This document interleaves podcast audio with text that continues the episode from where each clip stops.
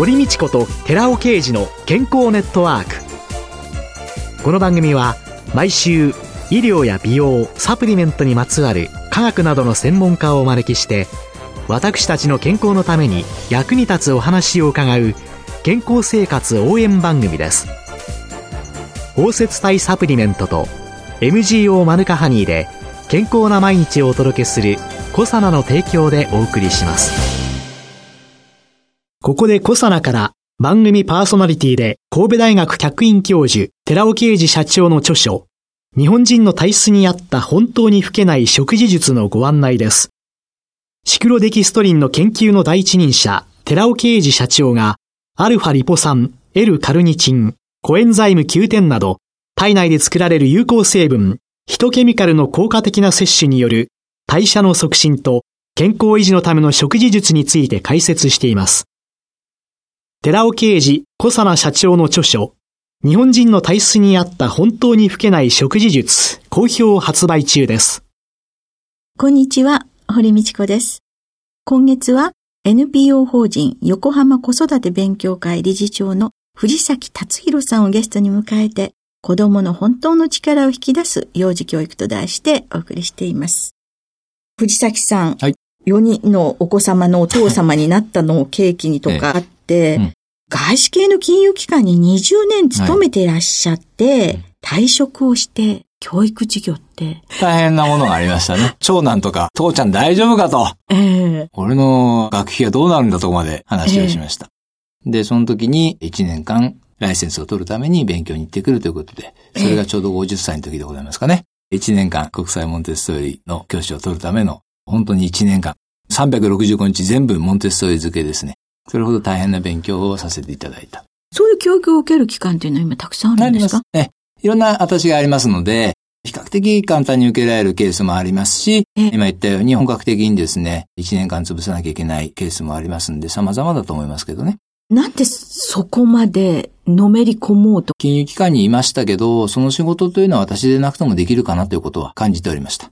でも、この経験を特にお父様方に伝えることは多分僕にしかできないんじゃないかということは思いましたよね。そのことは多分自分が世に生かされてるという大きさですけど、うん、意味なのかなということは感じました。人間必ずね、何か社会的使命を負っ。世の中に出てくるわけですけれども、うん、藤崎さんの社会的使命というのは、モンテソーリ教育を。そうでしょうかね。社会貢献というのは一つかもしれないですけど、僕は世の中を良くしていくっていうのは一つの人間の役割だと思ってますし、僕が伝えることで、親が変わることで必ず子供は変わると思うんですね。いわゆる環境ですから。はい、親も一つの環境だと考えたときに、こういったモンテッソーリ教育というものに出会ってですね、少しでも考え方を変えたら、それは子供が変わるわけですよね。で、子供が変われば必ず世界が変わると。これほど地道だけど確実なものは僕はないと思っていますんで、そんな活動でしょうかね。考えたらいろんなこと言われてますよね。うん、お釈迦様のお母様は 何回も引っ越して子供の環境を変えてったとか言われてるんだけど。いかに環境をというものを整えていくっていうのが大事かということですね。本当に環境っていうのが大切。そうですね。皆さんそれぞれ自分の子供を考えてるんですけど、一つは自分が育ってきたことしか情報がないわけですよね。もっと言えば、お父さんとお母さんは違った環境を育ってるわけですから、赤の他人なわけですね、もともとは。だから、自分の子供を育てようと思って環境を選ぶときに、ぶつかるのは当たり前なんですよ。はい。で、情報もものすごい古い情報を持ってきますよね。俺の幼稚園の頃はよ、みたいなね。で、ちゃんとご夫婦で今の情報にリセットしましょうという話をまずして、そこからじゃあ夫婦で話し合いましょうねと。完全に合意は得られないかもしれないけど、折り合いをつけながら、じゃあ、幼稚園はここにしようとかね、小学校ここがいいんじゃないかと。お金はこういうふうに貯めようねとか、そういう話し合いをね、するのは、とても大事なこと。それができるのは0から6歳なんですね。最新の情報に基づき、自分の経験談だけではなく、そうですね。それも大事なんですよ。自分が生きてきた中で、学生の中で、これだけはね、子供にさせたいんだってもの、これ大事ですよね。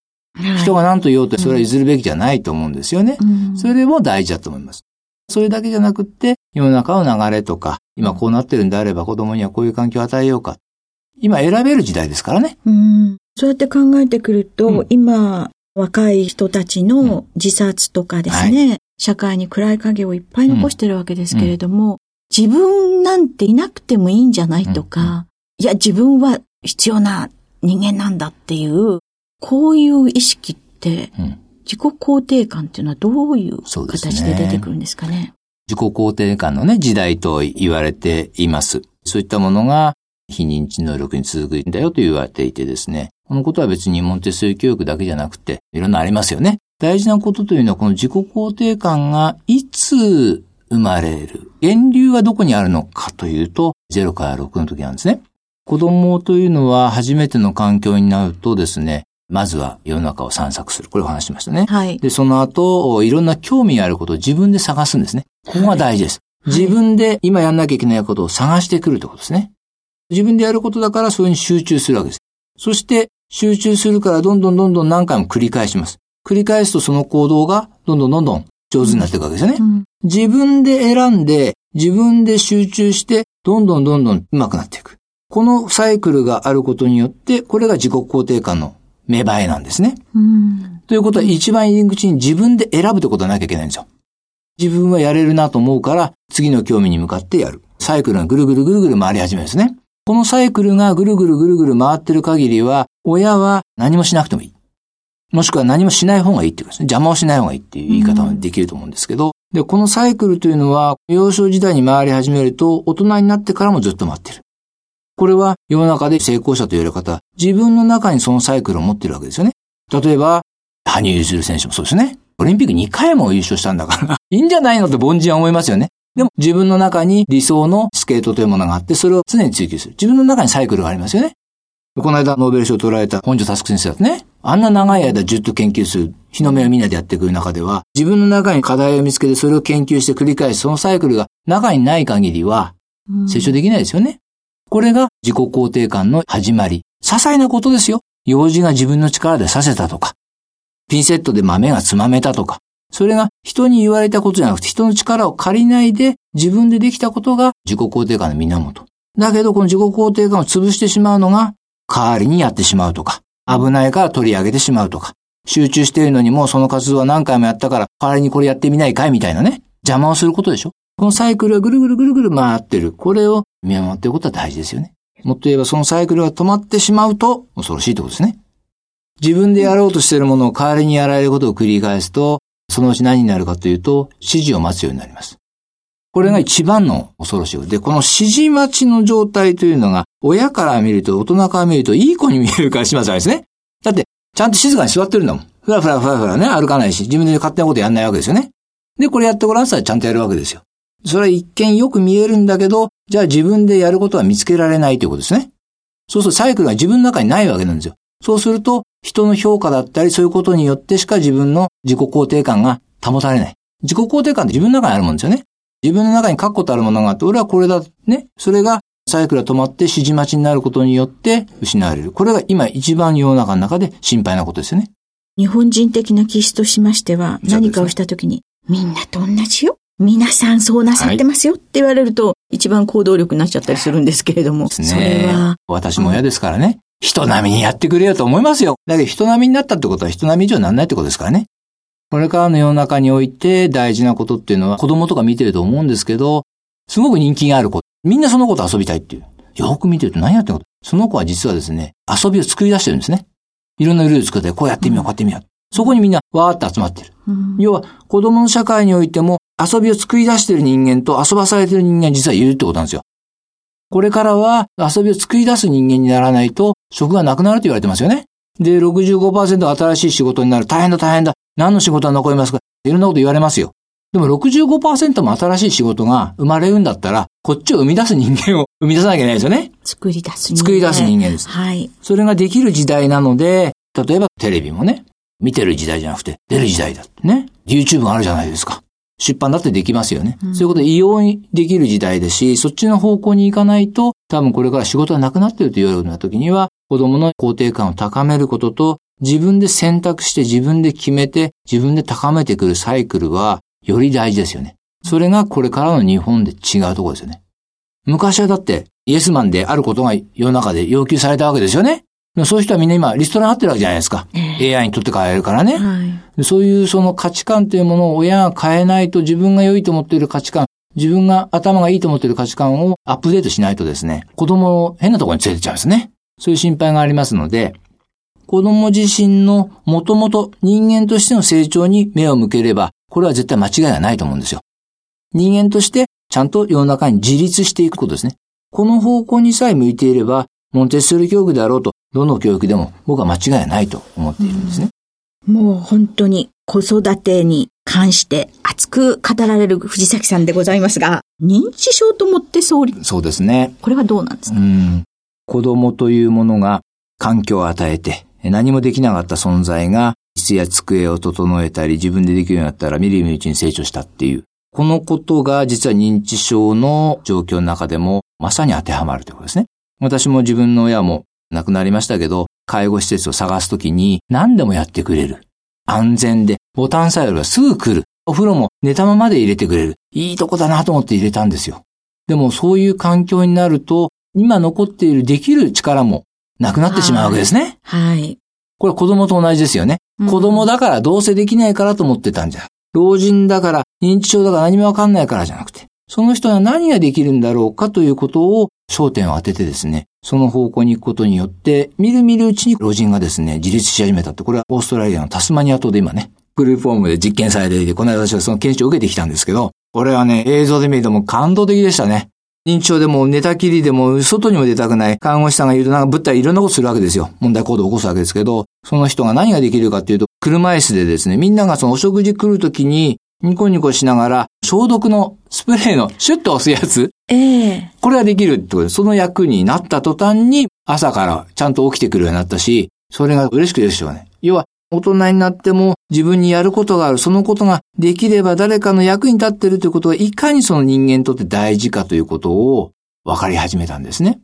子供と全く同じだということで、このモンテッソーリ教育を認知症のですね、ケアにですね、取り入れようじゃないか。これは口で言うほど簡単なことではございません。だけどとても価値があるし、自分だってそうなるかもしれない。なった時に、やっぱり尊厳を持ってですね、うんできることは自分でしたい。であればそういう社会を作っていかなきゃいけないというのは、これからの一つの役割かなと思いますね。高齢者がいろんなことができるそう環境をですね。作り。あとは、孫をね、育てるんであれば、孫を面倒見ることが自分自身のためにとてもいいってことですね。そうです、手指を使う。私も一緒に孫と成長というふうに思いますけれども、最後に出版のご予定などございますか、そうですね。これはまだですね、作っている最中。出版することが決まってるんですけど、一つはですね、もう一つの社会貢献として、世に言うスーパードクターですね。はい。何千という命を救ってきたスーパードクター今たくさんいるわけね、日本中に。そういった方々が幼少時に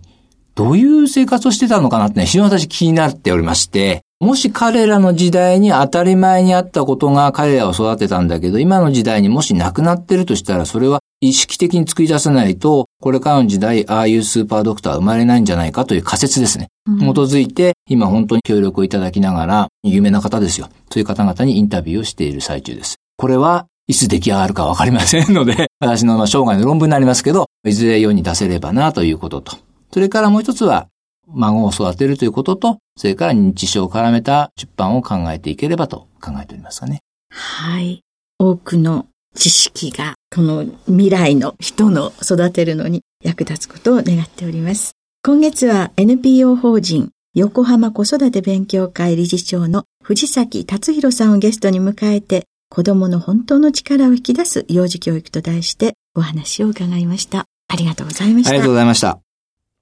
続いて、寺尾刑事の研究者コラムのコーナーです。お話は、小佐奈社長で神戸大学医学部客員教授の寺尾啓二さんです。こんにちは、寺尾圭です。今週は先週に引き続き、Rα リポ酸の効能と Sα リポ酸の有毒性、その3、脂質異常症、動脈硬化、虚血再管流障害を持つ患者に対する Sα リポ酸の有害性についてお話しさせていただいています。ドイツのアスタメディカ社の1995年の研究論文では、再酸素化時の血流に対するアルファリポ酸の濃度の影響も検討しています。S 体の場合、100ml あたり0.05マイクロモルから5マイクロモルまでの各濃度でアルファリポ酸処理をしていないコントロールの再酸素化時の血流よりも低い血流で悪影響を与えておりまして、100ml 中10マイクロモルの処理では血流は戻らなくなり、毒性を示しています。反対に R 体処理の血流は 100ml 中0.05マイクロモルから1マイクロモルまでの各濃度ではコントロールの血流を顕著に上回りました。S 体が毒性を示した 100ml 中10マイクロモルの濃度でも R 体には問題がありませんでした。ここまでを要約しますと、この検討によって S 体は虚血再管流障害をさらに悪化させ、R 体は虚血再管流障害の緩和、改善することが明らかとなったわけです。また、虚血再管流後の ATP 酸性量に対するアルファリポ酸の影響も見ています。S 体は ATP 酸性に全く影響しませんでしたが、R 体によって ATP 酸性量は増加することが判明しています。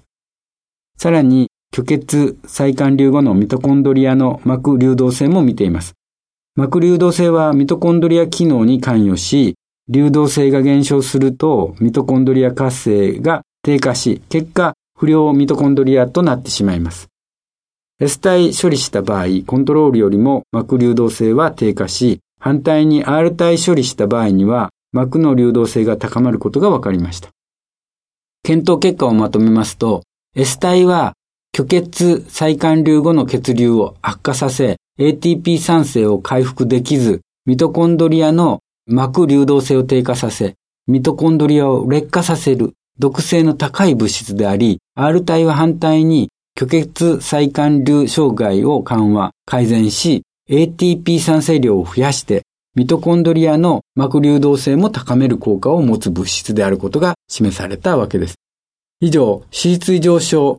動脈交換によって起こる虚血再管流障害に対して Sα リポ酸はさらに障害を悪化させること。一方で Rα リポ酸は障害を緩和、改善することを明らかとした報告です。脂質異常症とその予備軍の方々は、アルファリポ酸、ラセミ体配合のサプリメントを避け、必ず Rα リポ酸配合のサプリメントを選ぶようにしましょう。お話は小佐野社長で神戸大学医学部客員教授の寺尾啓二さんでした。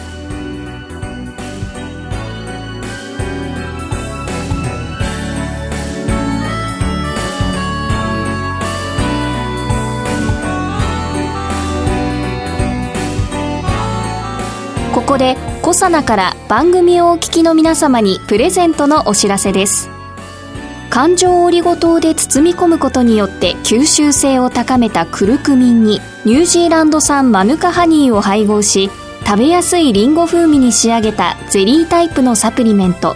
コサナのマヌカハニーとリンゴのデザートを番組をお聞きの10名様にプレゼントします。ご希望の方は番組サイトの応募フォームからお申し込みください。コサナのマヌカハニーとリンゴのデザートプレゼントのお知らせでした。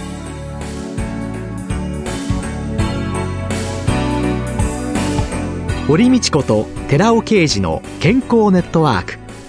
この番組は包摂体サプリメントと MGO マヌカハニーで健康な毎日をお届けするコサナの提供でお送りしました。